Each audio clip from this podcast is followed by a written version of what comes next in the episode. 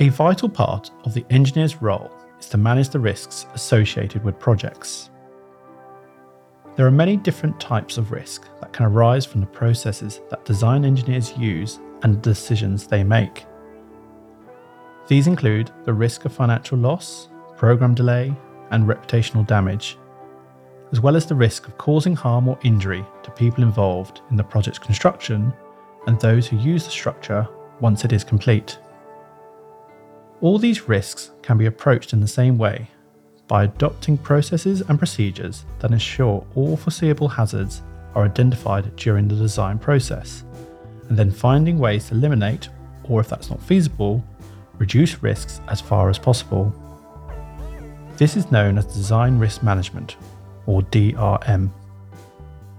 DRM is relevant across all project stages and should be considered and appropriately addressed for the pre construction, construction, and post construction phases.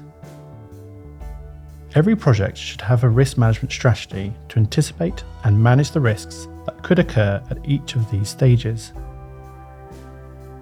Engineers must therefore understand how to identify hazards that could cause risks to the project.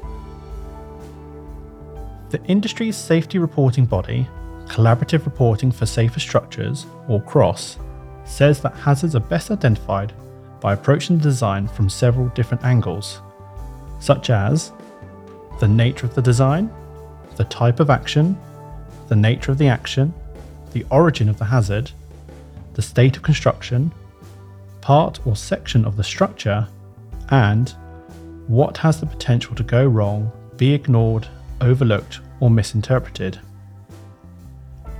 Approaching the design from different angles can help to identify some hazards that might otherwise be missed. It is important to recognise that hazards are not just technical, they can be also so called soft hazards caused by failings in people, human action or inaction, processes, or products.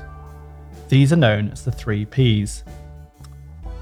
Examples of soft hazards include competency and resource of the discipline team, assumptions being made, constructability, failure to establish a follow through process, inappropriate review process in design or in construction, failure to establish a single point of responsibility, and lack of change control process.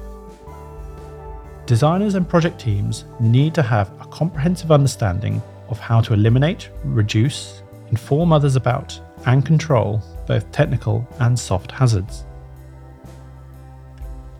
ICE members should visit the Knowledge Hub to learn more about hazard identification and effective design risk management strategies.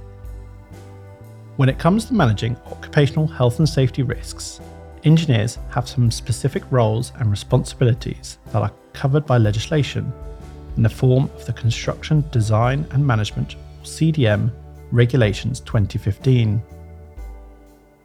Anyone involved in a construction project needs to understand their duties relating to DRM under the CDM regulations. Regulation 9 of CDM 2015 pertains specifically to the duties of designers. Under the regulations, the designer is defined as an organisation or individual whose business involves preparing or modifying designs for construction projects, or arranging or for instructing others to do this. The CDM principal designer is defined as the organisation or the individual on a smaller project that is appointed by the client to take control of pre-construction phase of any project that involves more than one contractor. Engineers involved in designing buildings should also note that they now have specific responsibilities under the new Building Safety Act.